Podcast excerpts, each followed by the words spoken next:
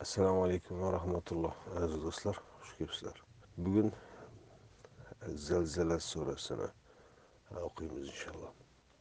Zalzala surasi bundan oldingi ikki surada ko'rganimiz kabi ya'ni laylatul qadr va bayyina suralarida ko'rganimiz kabi. Iqro surasidagi berilgan qiroat elementlarini ilk va qisqa ochilishlari. O'tgan laylatul qadr surasi iqro bismi robbikallazi xalaq xalaqal insana min alaq degan bismillahi rohmanir rohimni ochilishi dedik. Undan keyingi bayyina surasi esa iqro va robbikal akrom degan oyatni qisqa ochilishi dedik. Demakki bugungi zalzala surasi undan keyingi allazi allama bil qalam va hamda allamal insana ma lam ya'lam.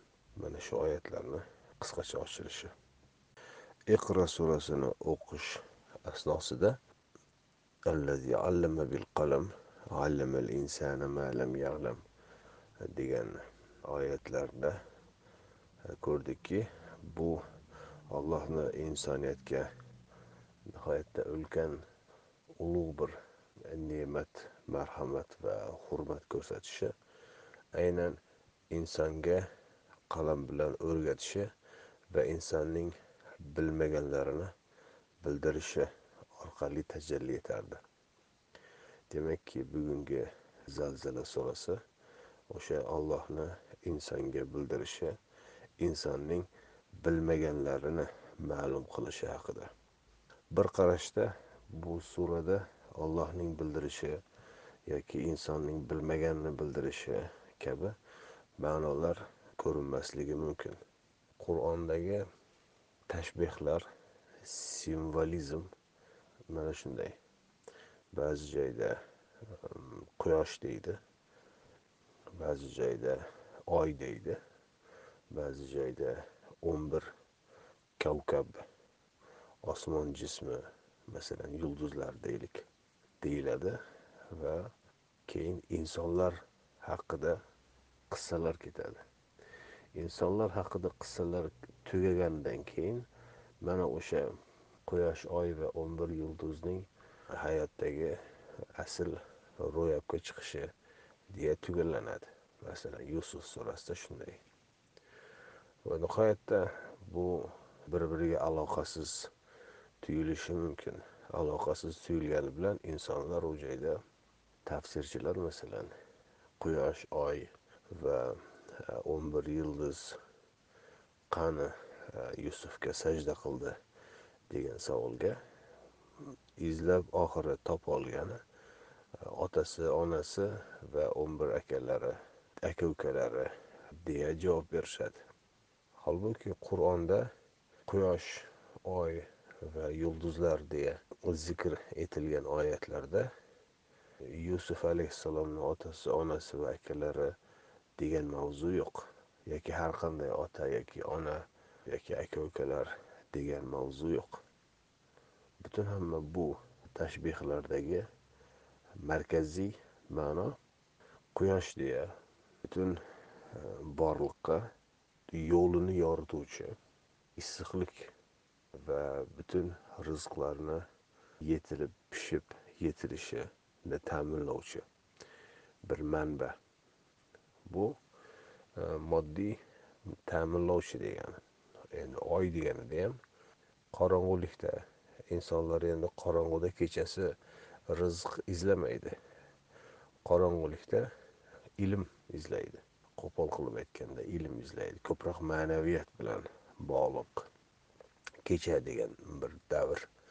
Yulduzlardan ilm bilmagan narsalarni bilishga intilishadi. Yoki bo'lmasa butun kitoblar ilmlar ta'lim ishlari ko'pincha kechasi qilinadi. Ilmiy izlanishlar ham kechasi qilinadi. Ijodlar ham kechasi qilinadi. Ya'ni ilm ma'rifat va ma'naviyat o'sha kecha bilan bog'liq. Oy o'sha kechada yoritgani uchun qorong'ulikda yo'l topishga xizmat qiluvchi bir foil sifatida ana shu ma'noni tashib ishlatiladi.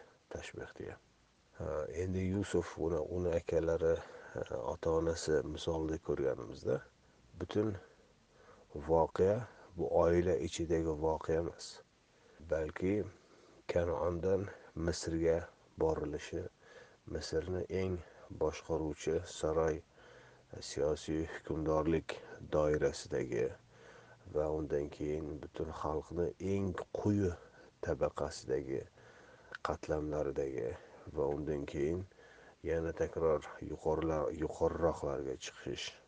Va nafaqat misr balki misrdan tashqaridagi hududlarga ham ta'sir o'tkaza olishi va ularni o'ziga jamlashi va ularni barchasini o'zi keltirgan hukmga payg'ambar albatta allohni hukmini keltiradi. Keltirgan hukmga bo'ysundirishi taslim etishi ana shular ro'yobga chiqqanidan keyin quyosh oy va o'n bir yulduz mana sajda qildi deyiladi. Bu qissani bo'lgan voqealarni ko'radigan bo'lsak qani u joyda butun e, hududga markaz o'rnida ularni ta'minlab yegulik ichgulik rizq e, bilan ta'minlovchi foil. Bu misr qiroli. Butun mm, misr degan kalimani o'zi e, jamlanish to'planish degan ma'noni beradi. Masalan ilayhil mosir ungadir qaytib borib jamlanish degan ma'no. Masir bilan misr faqatgina bir e, yo harfi bilan ammo masdar ayni. Endi oy deganimiz butun xalqqa e, ma'naviyat ilm ta'lim ularni dunyoqarashi qadriyatlari va hokazo bularni shakllantiruvchi targ'ibot tashviqot din deylik u paytda. Ana shuni bajaruvchi yoki u quyoshga xizmat qiluvchi quyoshni hukmini xalqqa aks ettiruvchi masalan tabiatdagi funksiyasiga qaraydigan bo'lsak shunday. Quyoshdan kelayotgan nurni oy e, yerga aks ettirib bir e, reflektor sifatida tushirib beradi. E, In'ikos qilib. Yulduzlar endi buni sal uzoqroqdagi bu ishni bajaruvchilar oy yerga eng yaqin bo'lgani uchun eng ko'proq miqdorda e, yulduzlar esa biroz uzoqroqda masofa o'laroq va oy chiqmagan paytda ular e, yo'lni qorong'ulikda yo'l topishiga xizmat qiladi. Mana shu funksiyalarini oladigan bo'lsak misr va butunlay yaqin sharq mintaqasida bu misr misrni hokimi va uni yonidagi butun hokimiyat va undan tashqari misr atrofidagi satellit deyiladi. Shunga bog'liq bo'lgan. Butun qavmlar elatlar u paytda endi davlatlar deyishimiz mumkin bo'lsa davlatlar o'n bitta atrofidagi davlat hammasi misrga bog'liq edi va misrga e, soliq to'lardi.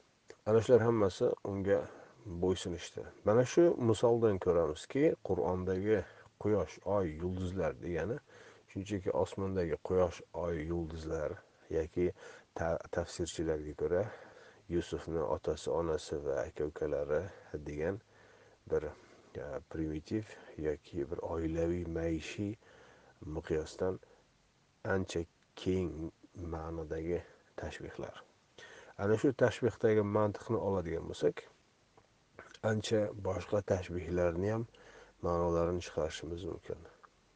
Masalan samovot val ard osmonlar va yer deb tarjima qilinadi.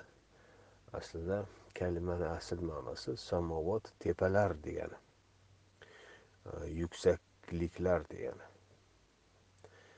Bu ijtimoiy ma'noda ijtimoiy ma'no deyishimiz xuddi yusuf alayhissalomda oyanimiz e, xulosaga asoslangan holda aytamiz. Qur'ondagi tashbihlar demakki tabiatdagi funksiyalardan kelib chiqib insoniyatni hayotiga taalluq topadi.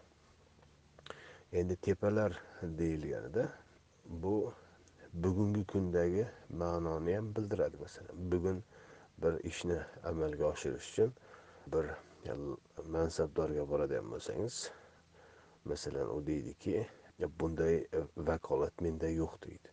Uni tepadan so'rash kerak deydi. Yoki tepaga murojaat etish kerak deydi. O'sha tepa degani tushunarli tepa degani undan e, yuqoriroq lavozimdagi e, undan ko'proq vakolatga ega bo'lgan rahbariyatdan biri. Ana shu boshqaruvchi iyerarxiyani hammasi tepa va uni ustidagi yana tepa va xullas tepalar. Qur'onda sama degani bir narsani tepasini samo deydi. Tepalar degani ham o'sha samovot degani bilan bir xil bo'ladi. Ho'p undan keyin ard. Mana endi bizni suramizdagi ardga kelamiz. Samavot val ard deganda endi samovat tepalar bo'ladigan bo'lsa bu mantiqqa ko'ra ard past bo'ladi uning aksi bo'ladi. Zaten ard deyilishidagi e, kalimani o'zi ma'nosi eng pastdagi degani oyoqlar ostidagi degani. E, yer doim insonni oyoq ostida oyog'ini ostida e, pastda bo'lgani uchun ham ard deyiladi. Ho'p endi iqro surasiga qaytamiz. Yo'q ihro surasiga qaytishdan oldin ard kalimasini ijtimoiy ma'nosi nima bo'lishi mumkin? Ana shunga qaraymiz. Bu endi o'z o'zidan tushunarli modomiki samovat rahbariyat boshqaruvlar deyilgan bo'lsa masalan misr va atrofidagi satellit o'lkalarni misolida ko'radigan bo'lsak har birida bir boshqaruvchilar bor. Bir qavmni boshqaruvchisi undan kattaroq boshqaruvchi va to misrga boradi. Bularni har biri alohida boshqaruvchilar. Boshqaruvchilar ko'p. Ard deyiladigan bo'lsa u boshqaruvchilarni tagidagi pastroq eng pastroq qatlamidagi boshqarilayotgan xalq. Boshqarilayotgan xalq hamma joyda bir xil. Hamma joyda ular jismoniy og'ir ishlarni ular bajaradi. Yegulik ichgulik rizq barchasini ular yetishtiradi. Ular butun dalada ishlaydigan quyoshni jaziramasida ishlaydiganlar ular bo'ladi. Og'ir mehnat risk e, u yerdagi butun fojialar halokatlar o'lim voqealari bularni hammasiga ular e, ro'baro bo'lishadi. Va e, bundan nihoyatda oz miqdorda haq olishadi. Qolgan nihoyatda ko'proq qismi tepaga ketadi. Tepaga ketgani tepada qolmaydi undan ham tepaga ketadi va undan ham tepaga ketadi. To shu eng tepadagigacha ketaveradi. Tepalar ko'p. Hamma joyda xalq bir xil eng past saviyada. Shuning uchun tepalarni tepalar deyiladi ammo pastdagilarni yerlar demaydi. Bitta yer deydi. Chunki mazlum hamma joyda mazlum. Oddiy xalq boshqarilayotgan xalq hamma joyda bir xil. Shuning uchun ord deganimiz eng quyi e, darajaga eng tuban darajaga tushirilgan ijtimoiy e, iyerarxiyada gradatsiyadagi eng quyi tabaqa deyilgan ho'p endi iqro surasiga qaytadigan bo'lsak الذي allama bil qalam allamal insana ma lam ya'lam olloh insonga nihoyatda ulkan ulug' hurmat ko'rsatdi u hurmat ko'rsatishi u insonga qalam bilan o'rgatishi va insonning bilmaganlarini bildirishi orqali tajalli etadi demakki alloh taolo bu o'rgatishini tepadagi podsholarga boshqaruvchi hukmdor zolimlarga emas oddiy xalq orasidan chiqqan insonlarga o'rgatadi. Demakki ollohni vahyi faqatgina oddiy xalqni hayotini ko'rgan bilgan u bilan tanish bo'lgan oddiy xalqni dardini bilgan uni e, aytolmayotgan jumlasini iborasini qura olmayotgan dardlarini mm, ochiq hayqira oladigan. Kimlar ularni haqlarini poymol etib kimlar ularni haqlarini o'marayotganligidan xabardor bo'lgan va o'sha xalq tarafida bo'lgan kishilar orasidan tanlaydi. Zolimlarga xizmatkor bo'layotganlardan emas zolimlarni maqtayotganlardan emas. Homon yoki somiriy yoki ahbor va ruhbonlardan emas. Oddiy xalqdan.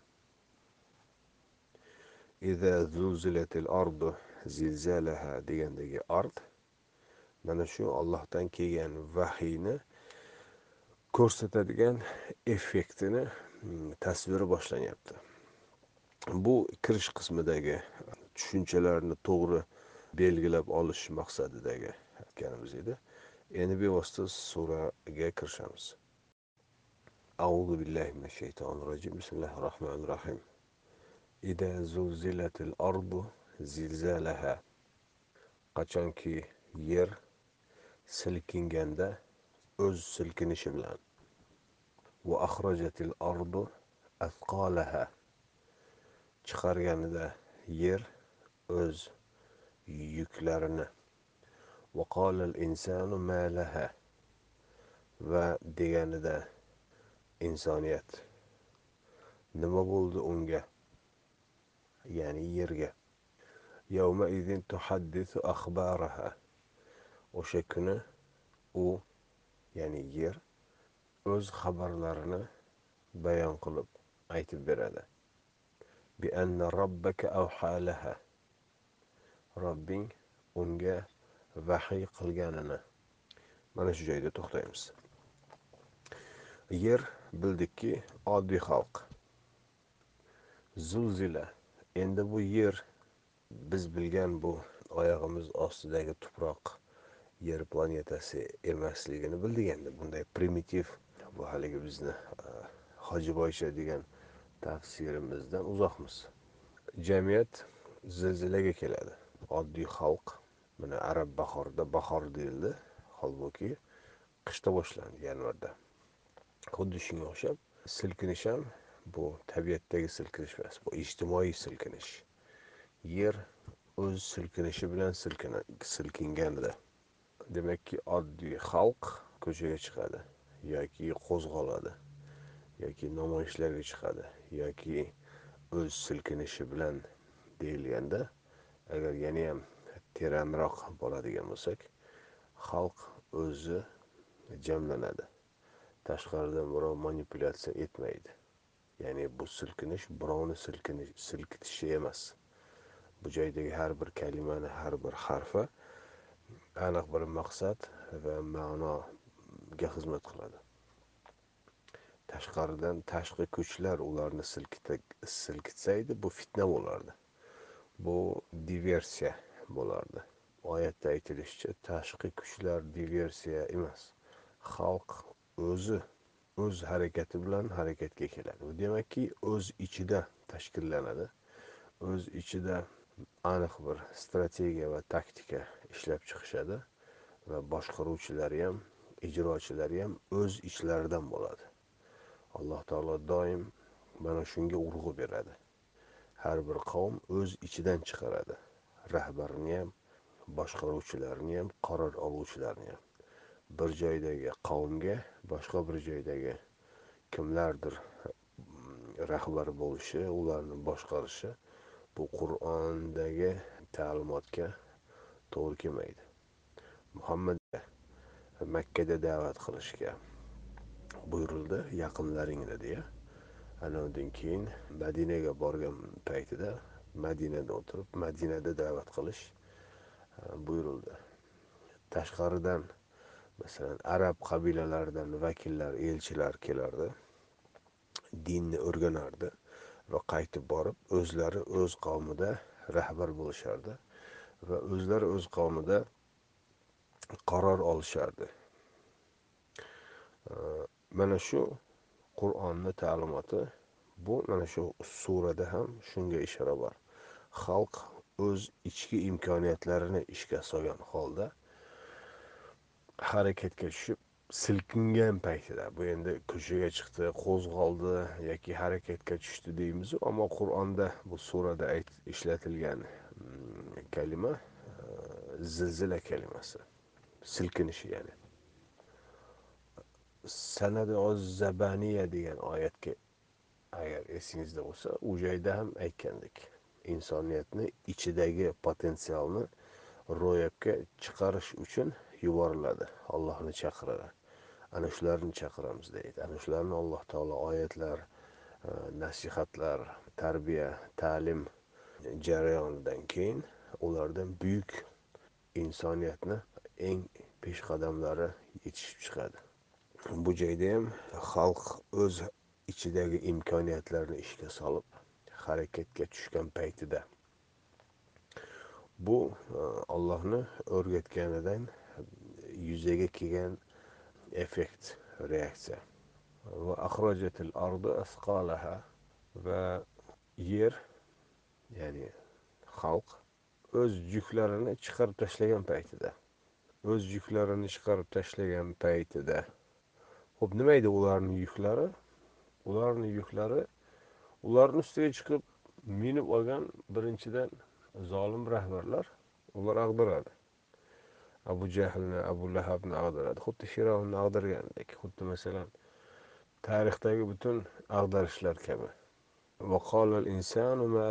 Butun insoniyat hayron bo'ladi nima bo'ldi bularga deya. Chunki butun insoniyatdagi bu boshqaruv mutaxassislari butun boshqaruvchilar ular ko'rmagan bunday. Xalq o'z e, ichidan tashkillanib bir aniq strategiya va taktika bilan ish olib borib ularni boshqarib tepasiga minib o'tirgan aniq sistema bilan yuz yillardir ishlab kelinayotgan bu e, tizimni ag'dara olishi qanday sodir bo'lib qoldi? Mumkin emas bu deya dahshatga tushishadi. Bir tarafdan dahshatga tushishadi. Chunki bu tahlika ularga ham bir necha daqiqadan keyin yetib borishi aniq. Chunki mazlumlar bir joyda g'alaba qozonadigan bo'lsa bu xabar yetib borgan joyda hamma joyda mazlumlarda umid uyg'onadi va ular ham harakatga tushishni tezlashadi. Shuning uchun al insanu deya bu joyda zikr etilgan inson qur'onda odamlarni bir necha nom bilan nomlanadi ins yoki annasu yoki al insanu kabi yoki al mar'u yoki an nafsu ar rojul va hokazo. Bu insonni turli joylardagi funksiyalariga erishgan statusi deylik. Erishgan statusiga ko'ra farqliligiga ko'ra shular orasida al insanu deyilgani biror bir ijtimoiy tizimga ega bo'lgan yoki madaniylashgan endi o'rta asr qay darajada madaniylashgani haqida aytmaymiz. Ya'ni biror bir qonun qoida bilan bir sivilizatsiyaga erishgan insonlarni odamlarni deylik al insanu deyiladi. Boshqa joylarda masalan bashar butun haligi cho'lda yashovchi tog'larda yashovchi ibtidoiy yashovchi butun hammasini bashar deydi u rivojlanish taraqqiyot farqlilari muhim emas bashar deyildimi? Bo'ldi. Odam turiga mansub e, hamma har har kim. Irqlari yoki nimalar tillaridan qat'iy nazar hamma bir shu bugun odamzod deganimiz e, bashar degani. Bu joyda odamlar e, deydiki deyilmayapti. Nasu deyilmayapti. Al insanu deya qonuniyat berilgan qonuniyatlarga erishgan qonuniyatlar qur'onda kitob deyiladi. Qonuniyatlarni bilgan odamlar bu ahli kitob degani. Ahli kitob odamlarni boshqarish va ularni manipulyatsiya qilishda eng avjiga chiqqan uchiga chiqqan ustalari edi. Qo'shtirnoq ichida ustalari. Ana ular dahshatga tushadi. Qanaqasiga bular? Bunday bo'lib qoldi deya.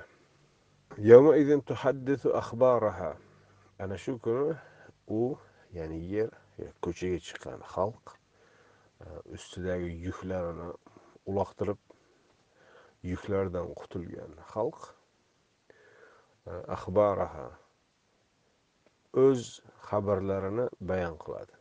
U kungacha hech kim ularga quloq solmagan bo'lsa hech bir joyda ular dardini aytolmagan bo'lsa ana shunda ularni ovozi eshitilish boshlanadi. Va ular o'z xabarlarini bayon qilishadi.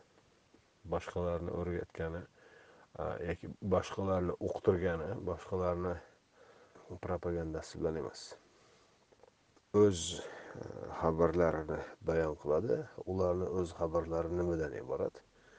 Bi robbaka avhalaha bu seni robbing ularga vahiy qilganligini. Ya'ni olloh bizga vahiy qildi. Biz ollohni yo'lida e, kurashdik va bu zolimlarni o'z ustimizdan qulatdik ag'dardik. Yuklarimizni uloqtirdik degani. Bu makka fathida ro'yobga chiqadigan narsa. Makka fathida ro'yobga chiqadi. Hali unga bir ishora bor. Makka fath bo'ladi deb hali aytilmayapti lekin shunga bir ishora bor. Bu e, allohni o'rgatgan ta'limoti insoniyatni bilmagani mana shundan iborat.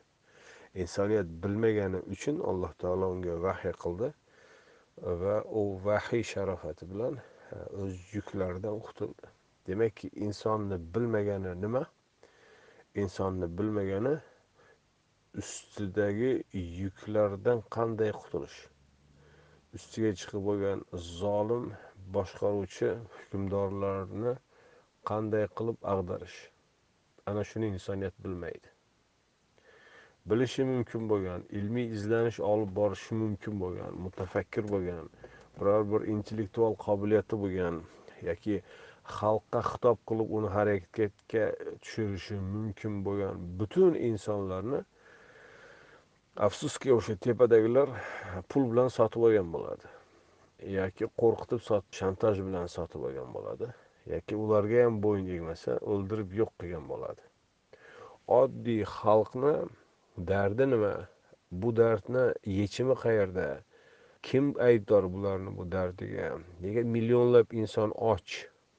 Bularni qanday tuzatish mumkin deya buni ustida bosh qotirib bir yechim e, o'ylab topib bu yechimni amalga oshirish uchun harakat qilib u odamlar bilan birga ishlab ularni tashkillashtirib ularni harakatga keltiradigan odam yo'q.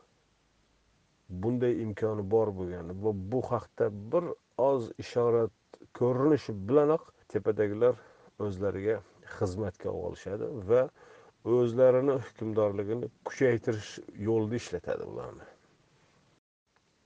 Oddiy e, xalq esa mazlum ahvolda millionlab yillar davom etaveradi. Bu oddiy xalqqa hech kim rahm qilmaydi deb o'ylagan paytingizda olloh ularga rahm qilib ularga o'rgatadi.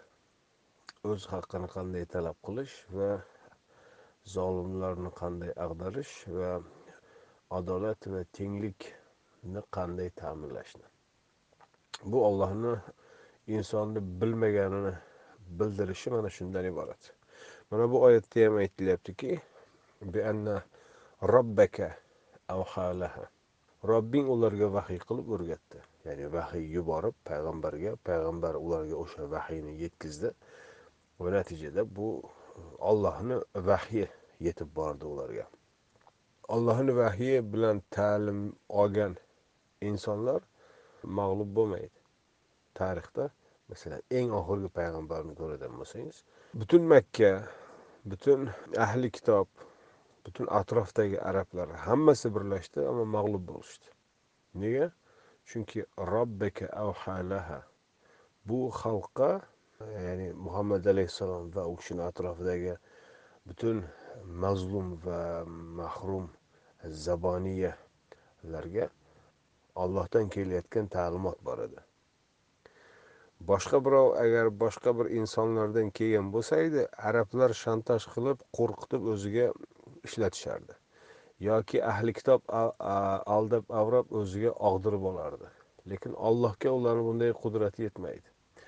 Alloh bularni o'z vahyi bilan qurollantirdi va natijada bular o'z yuklarini ag'darib yuborishdi. Abu lahabni ag'dardi abu jahlni ag'dardi va makka ochiq ollohni dinini da'vat qilish uchun ochildi. Mana shu fath degani shu. Surani bu joyigacha qisqacha ma'nolar mana shular. Alloh taolo e, buni kelajak zamonda bayon qilyapti. Kelajakda bo'ladigan voqea sifatida bayon qilyapti. Oldindan o'zi kafil bo'lyapti bir navida. Surani o'qishda davom etamiz.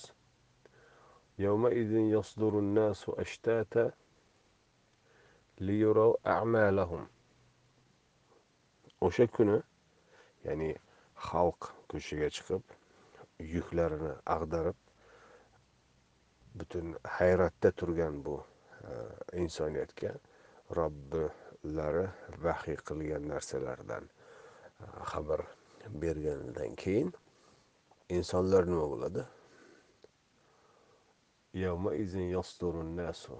Insonlar jamlanadi aniqrog'i e, haydab boriladi.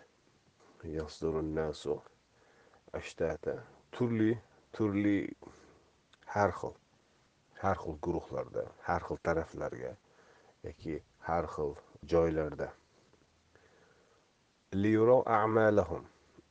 Ularni ishlarini ko'rish uchun. Insonlarni odamlarni mana bu joyda al insanu deyilmayapti an nafsu deyilyapti. Ya'ni odamlarni hammasi. Ularni ishlari ko'rilishi uchun har xil tarafga haydab boriladi. Voqea surasini eslaydigan bo'lsangiz u joyda ham o'xshash manzara aytiladi. Kelajakdagi bir voqeaga ishora bor.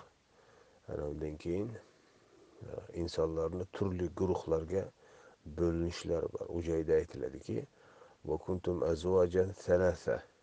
sizlar uchta guruh bo'lasizlar deydi. Zavj guruh degani. Bir xil sifatga ega bo'lgan ya'ni ayni turdan bo'lganlardan iborat guruh juft degani emas. Bu haligi mavzudan tashqari bo'lsa ham aytay odam va zavji degan tashbehni odam ya'ni vahiy oluvchi shaxs va uni yonida ayni turdan bo'lganlar guruhi. Ya'ni masalan arablardan bir payg'ambarga vahiy berildi va u kishini atrofida arabchani tushunadigan insonlar jamlandi. Ibrohim alayhissalom yoki boshqa payg'ambarlarda ham xuddi shunday edi. O'z qavmi ya'ni o'sha tilda tushunadiganlar atrofida jamlandi. Bu odam va zavji odam va uni guruhi degan vahiy oluvchi va uni yonidagi qavmi degan talqinni tasdiqlaydi. Xullas zalzala surasiga qaytamiz ularni amallarini ko'rish uchun haydaladi. Ularni amallarini ko'rish uchun haydaladi. Qanday amallar va qanday guruhlar? Bu keyingi oyatda aytiladi.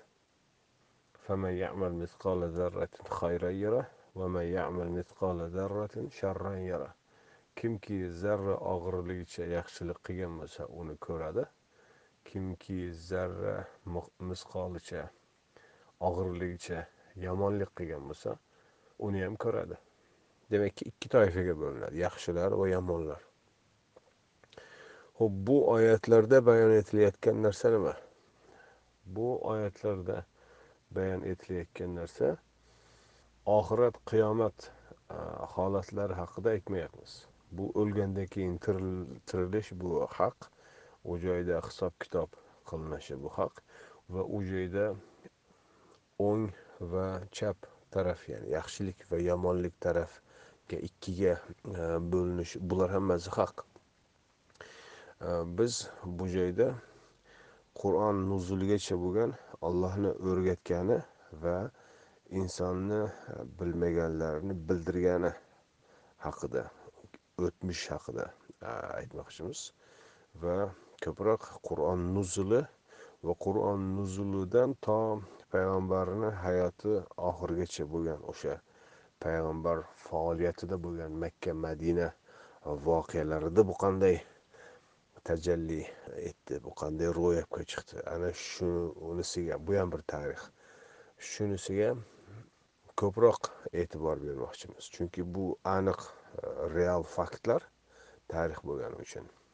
Kelajakda endi qiyomatdagisi biz hali bilmaydigan ko'rmagan va qo'limizda real faktlar bo'lmagan. Faqat iymon keltiradiganimiz mavzular. Makka fathi. Xalq ko'chaga to'kildi o'z e, yuklarini ag'dardi deganidan keyin nima bo'ldi? Odamlar bir necha guruhga bo'lindi aniqrog'i ikki guruhga bo'lindi yaxshilar va yomonlar. Va ularni ishi ko'riladigan bo'ldi. Odamlarni ishi qayerda ko'riladi? Albatta mahkamada ko'riladi. Mahkamada chiqadi. Mahkamada kim nima ish qilgan? Kim u ishga qanday ishtirokchi bo'lgan kim unga yordam bergan kim unga qarshi chiqqan butun hammasi guvohlar bilan ashyoviy dalillar bilan hammasi bilan aniq ko'riladi mahkamada. Bu bir ma'nosi. Ikkinchi ma'nosi suralar nozil bo'lishi.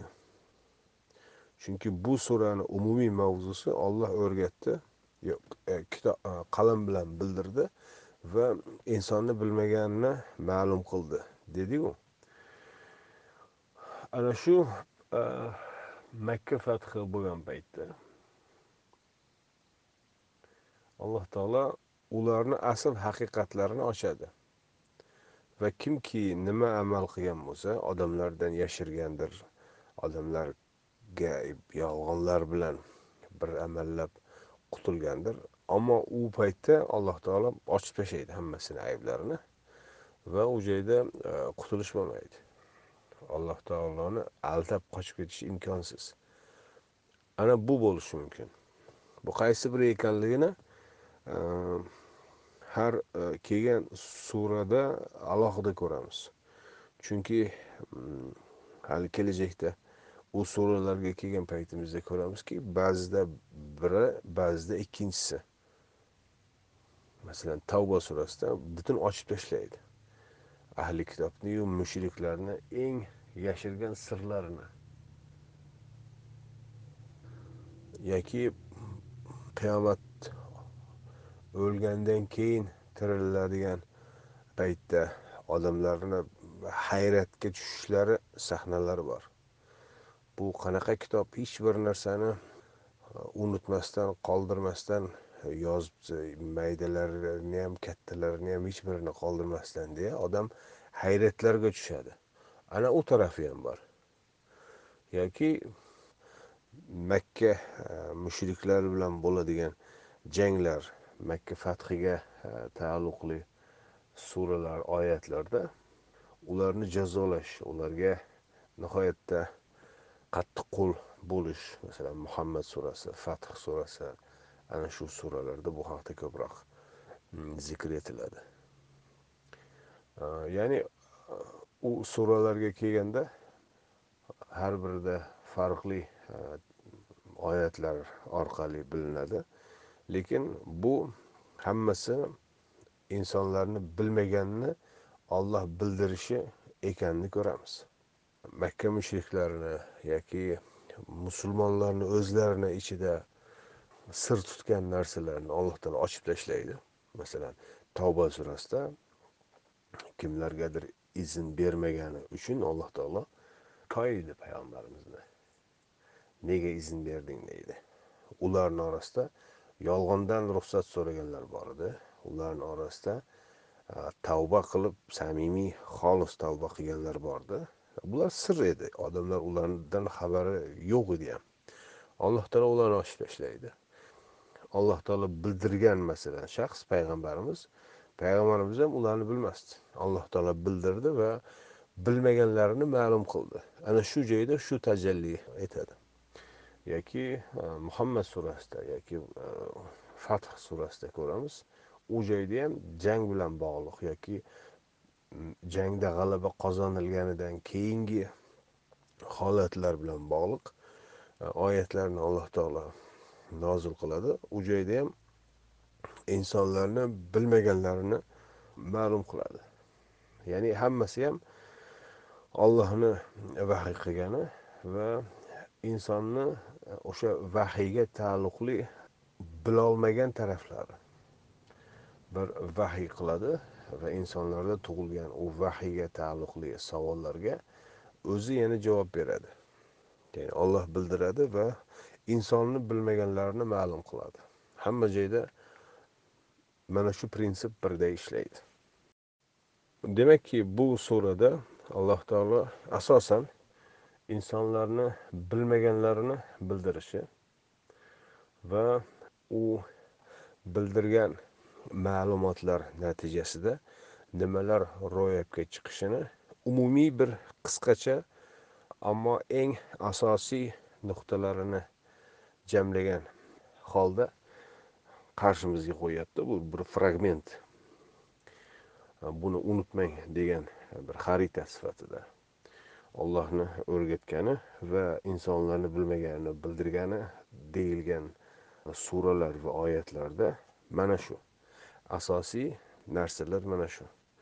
Oddiy xalq o'z haqqini talab qilib ko'chaga chiqadi va ularni haqqini yeb ularni tepasiga chiqib olgan tekinxo'r zolimlarni ag'darib tashlaydi va buni sababi faqat olloh ularga e, vahiy qilib ularga yo'l yo'riq ko'rsatganini natijasidagina agar o'zlaricha bo'lganda aslo g'alaba qozona olmasdi. Chunki qarshidagi dushman nihoyatda kuchli va bulardan nihoyatda necha barobar ayyorroq.